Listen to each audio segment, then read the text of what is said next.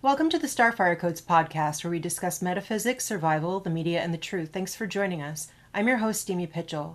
We're here today with Kristen Welch. Kristen Welch is a writer, researcher, and integrative holistic health and wellness coach. She's also the co host of the Starfire Codes podcast. Welch holds NAS in healthcare management from the University of Antelope Valley in California and is currently pursuing a BA in Ayurveda Wellness and Integrative Health at Maharishi International University. Kristen enjoys combining her knowledge of horticulture and healthcare by creating her own personal care products. She also runs a community gardening and homesteading group. Kristen Welch, Part 1. Welcome, Kristen. Hi, thanks, Demi. so, today we were going to talk a bit about um, the history behind healthcare and and get into some of that. Um, let's let's kick off with with a bit of a background on that so that people um, are understanding you know where we're going from here.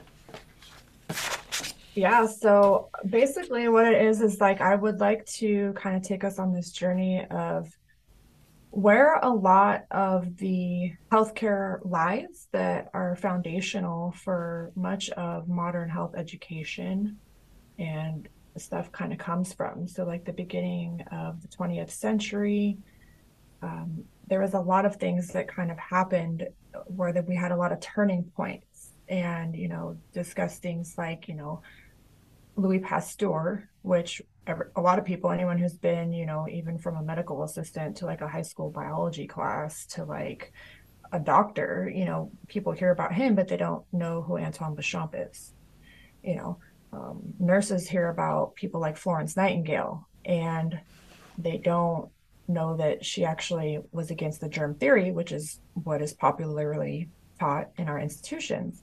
And so things like this and documents like the the Flexner report, you know, these all had a role in shaping where we are now in our current health paradigm.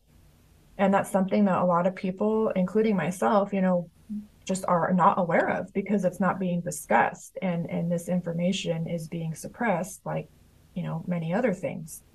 So it's kind of up to us to kind of learn and and teach each other if we're not going to get this from our institutions. And so i think by having a solid foundation and an understanding of that it'll better prepare people to make decisions for themselves and their family and others you know especially if they're in the realm of being some kind of like you know health practitioner in, in any capacity so yeah. Okay. So let's talk a bit about you know just to uh, to kind of create that that foundational knowledge here. Let's talk a bit about pasteur versus Béchamp and and get into you know what the uh, the meat and potatoes of, of that entire argument was you know um, back in time. So we're going you know back to the 1800s here. Yeah so um, just like a quick background so these are both um, you know scientists um, in their time. And Pasteur was kind of launched into like a celebrity scientist status, like, you know, similar to what a lot of the people we see today in the media and stuff like that. And the, and the way that this happened was he popularized what we've all come to know as the germ theory, um, a theory that he himself even admitted on his deathbed that probably wasn't the best uh, hypothesis to go with. But um, yeah, what what was it that he said on his deathbed that that the terrain was everything? It's uh, yeah, the germ is nothing, the, and the terrain is everything. The microbe is everything. Yeah. yeah. The, it, it's it's interesting to know that and know that this this was a man who also, um, you know, he he told his family that he didn't want his his private journals, you know, published or released to the public, and then after he dies, they they take him to a library, and we find out afterwards that you know a lot of his private science and his public work did not correlate. Um, some would even go as far as accusing him of being a fraud. Like yeah, he, he he had asked his family not to put that forward, and his grandson hated him and put it and, and he put it forward after um, after he died. I think he, he brought it to um, to France. It was somewhere in France um, in a in a university setting, a university library setting, I want to say, and um, and sent in all of his journals. And in all of the journals, he he catalogs, you know, um, basically that he was not able to replicate any of the things that he was putting forward. So, it, like, mm-hmm. all the journals exposed the fraud, but they weren't translated until much later. So, you know, people were able to, if they wanted to review them in French, they could, but they were not translated into English until much later. Yeah, no, not his private work, but, you know, people like Ethel Hume, um, she wrote the Béchamp or Pasteur. I think that was, if if I'm wrong, I think it was like 1919 yeah so people were already questioning it back then and then you have people like gerald geison who actually got the private notebooks and studied and analyzed them and you know put that out. Um, in the 1940s we had um, pearson. Yeah. I believe that's who that was. Pearson wrote a book about pasteur as well. So and then um, just to go back to what we were saying, to correct what we were saying about that deathbed quote, because I don't want anyone to come back later and, and have that one bite us. But it was the the microbe is nothing, the terrain is everything. So he's basically debunking germ theory. So um, one of the things that I want to highlight though is in those notebooks, the rabies experiments, right? Mm-hmm. Because what is interesting, and this is something a lot of modern day, I guess, you know, now whistleblowers probably isn't the best term for it, but people who are just kind of analyzing these foundational claims and kind of trying to, you know, look at germ theory as a whole, when they go back to the foundational experiments for this and they see that we just take like whole infected tissue from an animal, usually like a monkey, and we just kind of grind it up into a pulp and you know take that tissue smoothie and then inject it into the brain of another animal. And then when that animal has symptoms we call that proof of contagion. And you know on top of that we're adding poisons and things to these cultures and stuff. And this is something a lot of people you know have got into again recently. But it's just you know how how do we make the determination that something is causing illness when we add all those things to it you know? Yeah if you're adding poisons to, to it there's there's no way to tell whether the poisons are doing it or the the microbe that you're saying is doing it is doing it. There's no control there in the experiment.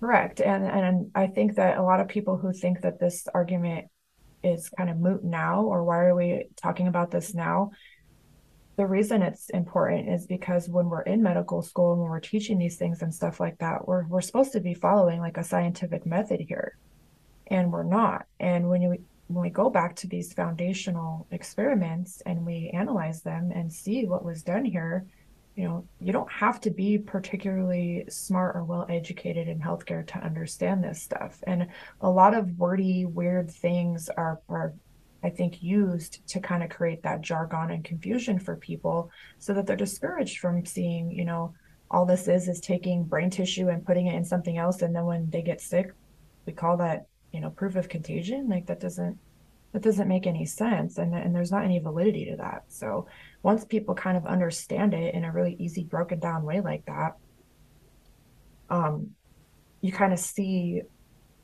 where a narrative can be crafted from that you know what I mean? And that's what happened here. So, from this popularization of germ theory by Pasteur, we've seen things like, okay, so I was able to get this rabies vaccine cure. Now I need funding. This is how the Institut de Pasteur in France was created. And this, you know, where did the funding from that come from? We want to follow the money. You know what I mean? Instead of following the science, we follow the money. And look where it takes us. It paints a completely um, different um, tale. The Carnegie Foundation and the Rockefeller Foundation had huge monetary contributions to the Institut de Pasteur, and that's how it kind of skyrocketed and like left France and started affecting, um, you know, Western culture and Western medicine. And if you think about it in terms of time or longevity or proof, we've only been discussing this theory of disease or health for a little over a hundred years mm-hmm. in the in the terms of modern medicine. So again, we can kind of make a segue there into the Flexner report. Yeah, this was completely flipped around. The the way that we even look at healthcare and, and look at the, the cause of disease and the way to treat disease was completely flipped around on us um, about a hundred years ago, and we've mm-hmm. been um, trying to um, sift that out ever since to figure out you know what's real and what isn't and so much of the money that came through um, for the different medical schools and and um, implementations of curricula um, was attached to you know people who were trying to push a certain agenda to push a certain type of medical care forward. So people were learning about that type of, of medical care, about allopathy um, at that point, and and they were trying to you know create infrastructure to phase out anything that was holistic, which was the the paradigm for treatment at that point. So, mm-hmm. you know, when we look at it that way and we realize that this was, you know, a concerted effort to push out the way that we were doing things in favor of a different way, we start to uh, to question why because it was also you know stated that that money wouldn't come forward to those institutions unless they adopted the new curriculum absolutely and at that time if you look at the numbers um, actually had some notes here about some of the ways that this affected this um, out of all of the institutions like when the flexner report was put out it basically left it to where there there were almost no allopathic or I'm sorry, no holistic schools that were going to be left. It was all going to be the new allopathic model replaced with, you know, the idea of biomedicine. And they knew this, they knew what they were doing.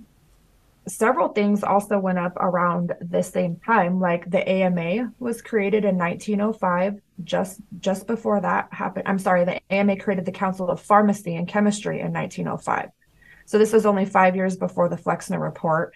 And if you create a council on pharmacy and chemistry you need to kind of get rid of like the antagonistic information that's going to counter that and that would be like holistic medicine you know what i mean um there's a lot of ways that this was put into motion. Like I said, the Carnegie Foundation was tied to this, the Rockefeller Foundation was tied to this.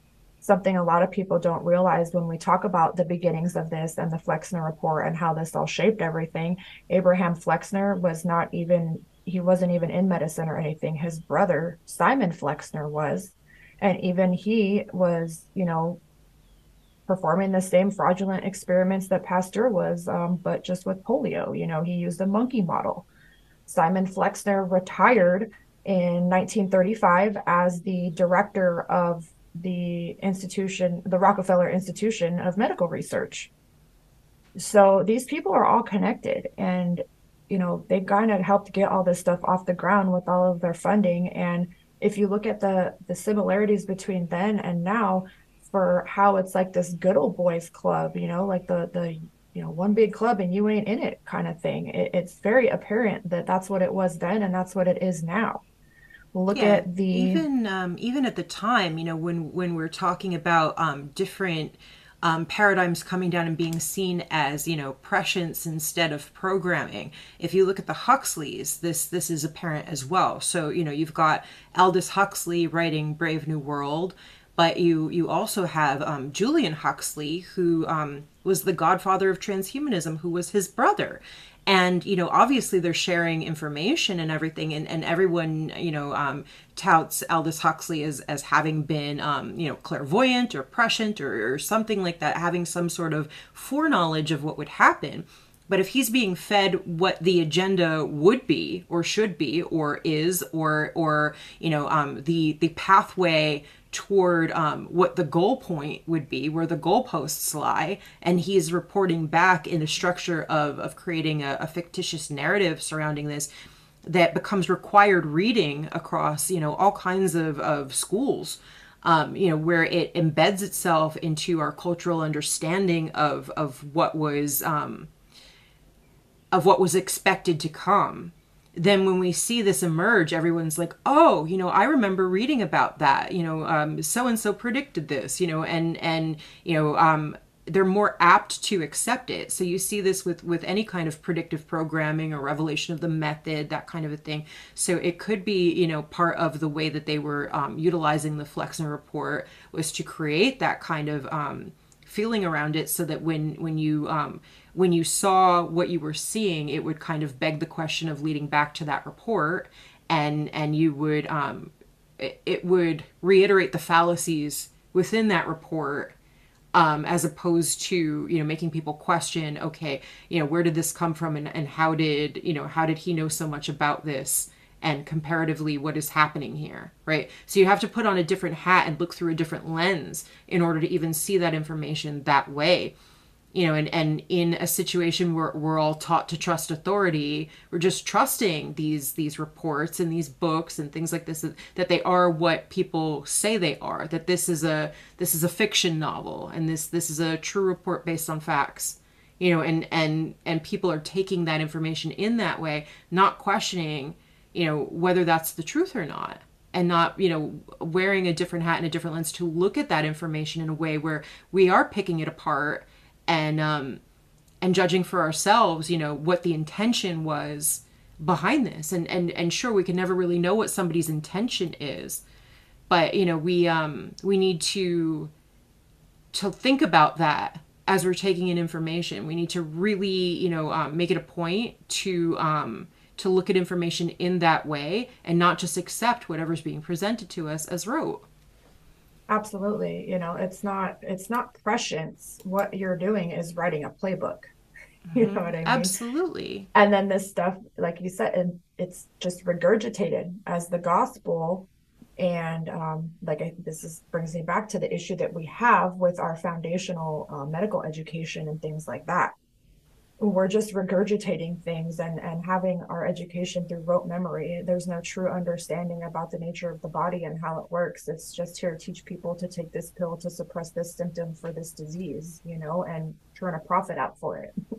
That's all this that's all that is and when you start to look at it that way and you see things that way and you understand how all of these narratives and things and playbooks and ideas have fit together for the last hundred plus years, it, it starts to make a lot of sense. This, you know, this isn't a conspiracy. They're just telling you what they're doing. Yeah, we, it's just we that use nobody our, wants to listen. Uh, it's the way that, that we've used media, you know, since its inception, really. So, you know, mm-hmm. since the printing press, you know, you have stories that are being doled out to people um, in whatever capacity, and, and they're believing it to whatever capacity that they are. But it can be used as predictive programming. It can be used as mm-hmm. revelation mm-hmm. of the method. It can be used to program a society into taking in information in a certain way as opposed to another, especially if they believe that, that that's true and they take it for rote.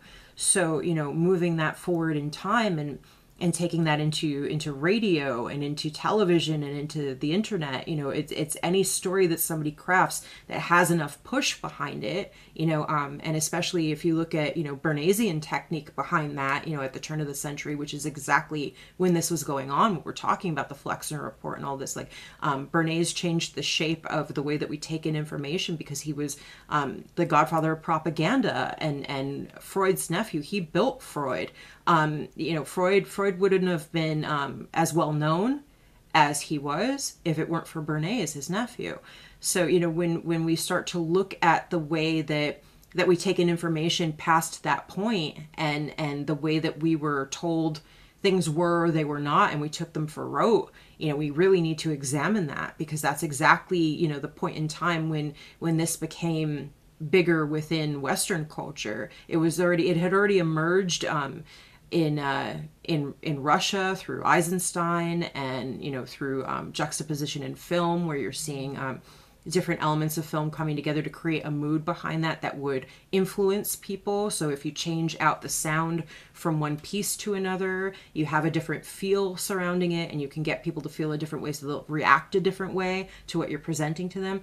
And if you're watching television, it still obviously occurs you know you're you're um you're taking something in there's a, a big majestic fiery piece behind it music piece behind it and you're feeling in a certain way you know like that's how we take in our sports right? We have these like big majestic fiery sports music pieces behind whatever somebody's saying and it could be nothing that they're saying but we we feel a certain way about it and, and get emotional about it and then in in the interim like in, in between um you know the the cutting to the sporting events we have you know um we have ads to to join the military. And that's all interspersed in there. So that's to create that kind of like fiery teamwork kind of energy. And then then you see these ads for the military. And while you're fired up about watching your sports yeah. program then you're then you're you're fired up about about joining the military as well. So it's it's all done in this way to evoke a certain response from you. And if you're not aware of the way that the grammar within media is being used to do that you um you're at a disadvantage because you could be emotionally swayed in one way or another to feel and think certain things and and you you're being led down a certain path and we can see that over and over and over again in society, not just the past few years where it's been really obvious and prevalent, but you know, before that, the the build up to this, you can see it. And, and that's that's where we're taking this. So so let's get back to the Flexner report. Let's talk about what the Flexner report went over and and um and take it from there. Yeah, so what this was is basically the, the report was done, it was the United States and Canada, and Abraham Flexner basically set out to kind of go around and do like a survey of all of the schools and how they were, you know, the model of teaching they were doing and stuff like that. And basically, it was um, a way of establishing like a like a gold standard for how the schools were going to teach and what they were going to put out and stuff like that. And um, what it did was that if you didn't capitulate to what these standards were going to be or whatever, then you lost your funding and stuff like that. And if it was up to Flexner, um, 20 states would have been without a single medical school after this wow. was put out. Mm-hmm. Yeah. And so from there, you can see a drastic decline in holistic care and natural treatments and remedies. This was all replaced with, uh, you know, big pharma oil products things like that and that's a whole nother thing that you can get into because you know again this isn't a conspiracy theory you can see the direct correlation and ties between when this was phased out the same time we we see in the petroleum industry erected and you know capitalized on for pharmaceuticals which you have to again ask who came up with the idea that these things were okay to put into our body?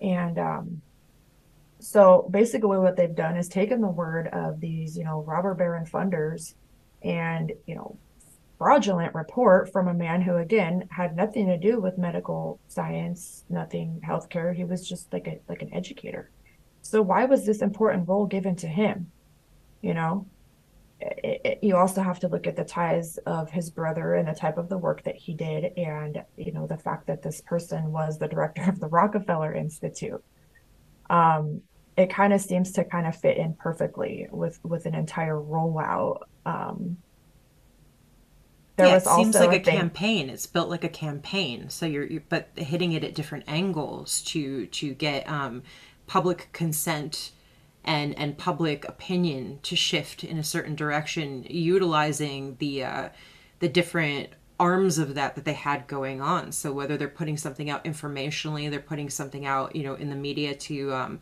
to hit more with um, with your emotions, which was just actually happening at that time. It wasn't something that people ordinarily did. That came later. Um, a lot of what um, what advertising was up until that point was was just informational. They realized that people would buy more when when you had a more um, emotional sort of an attachment to what was mm-hmm. happening, mm-hmm. and that was during that period of time, and and was very much tied into Bernays at this point as well.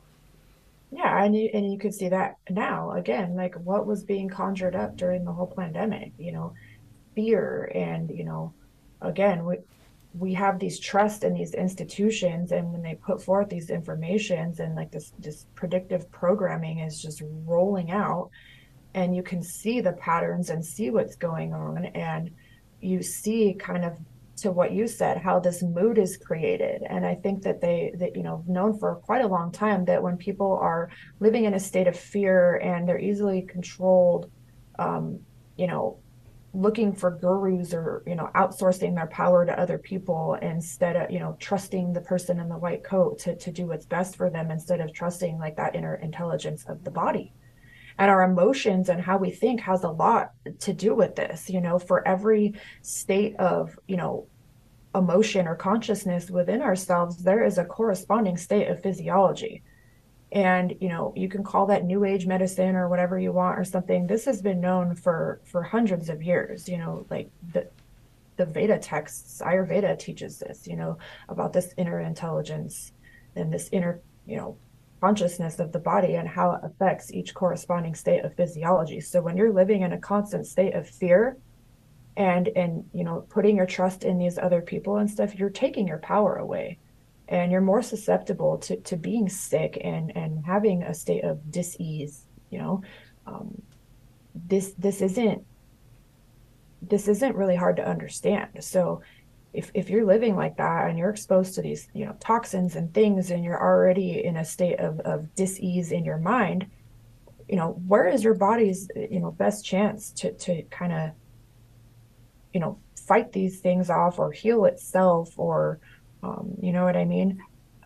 Yeah, it's, even in the development just... of medicine, um, when you look at the way that um, that medicines are brought to market, and and the um, the rigors that they take to test them against, you know, what we what we understand as um, as the gold standard for you know um, the percentage that they have to hit in order for the thing to be considered um, effective. Effective, yeah. Yeah. So um, when you look at that and and you understand that what they're measuring against is placebo, the mind, the mind's ability to control the body, and placebo is 30% effective.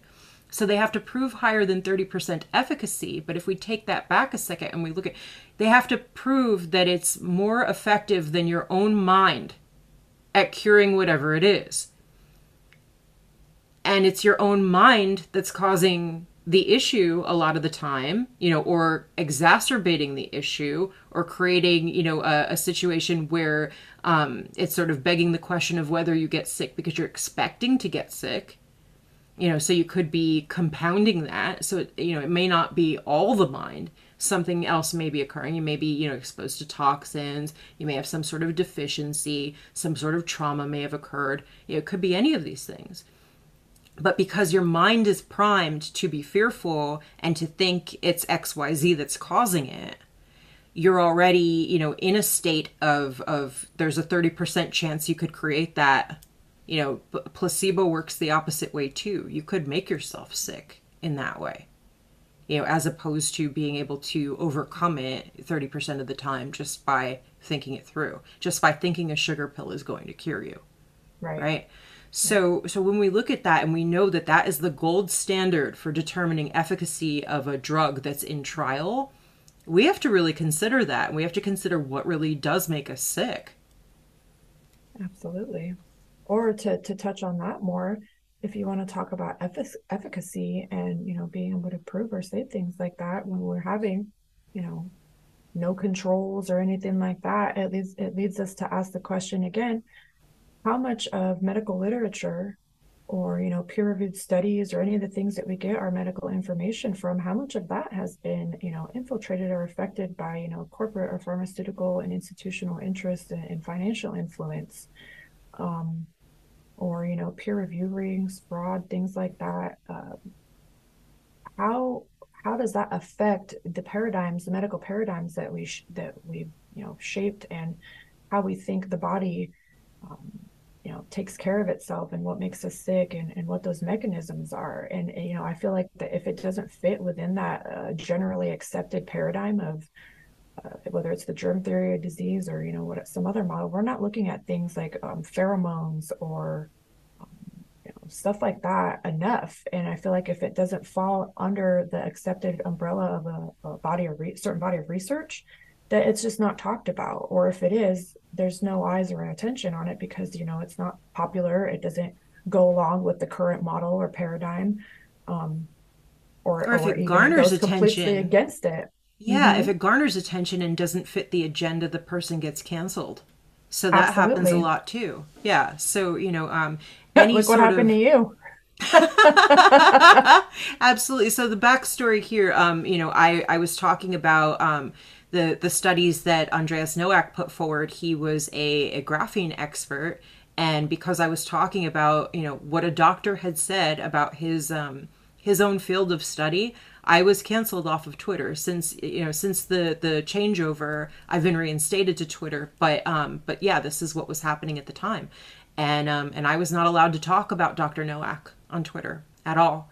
So um, yeah, my my um, just for quoting a doctor, I got canceled. Yeah.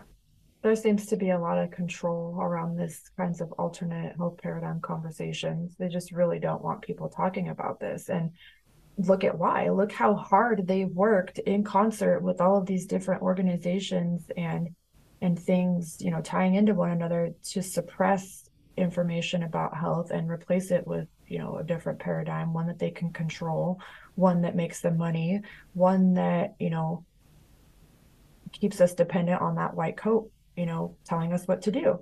And I think that's actually kind of a scary notion for a lot of people because it means taking personal responsibility for your own health instead of outsourcing it to somebody else. And, you know, if you do get sick or befall disease or something like that, instead of saying, you know, this is your fault and why didn't you, you know, catch this in, you know, advance with this test or this thing or that, um, instead, you know, you got me sick, someone at work got me sick, you know, the kid came home from daycare and they were sick. Like you have to instead take personal responsibility for yourself and your family. What foods are you eating? Um, you know, what toxins are you exposed to? What level of EMF are you exposed to? What mitigation measures are you taking? Are you outside exercising, you know, in the sun, things like that? None of that stuff was really, you know, uh, promoted during the pandemic as a way to heal or help yourself. It was be scared of your neighbor, stay six feet away, you know, like don't experience someone else's aura and consciousness and stay out of close proximity to people. And you know they want everyone to just be scared of each other and scared of themselves. And and look what it's done to everybody.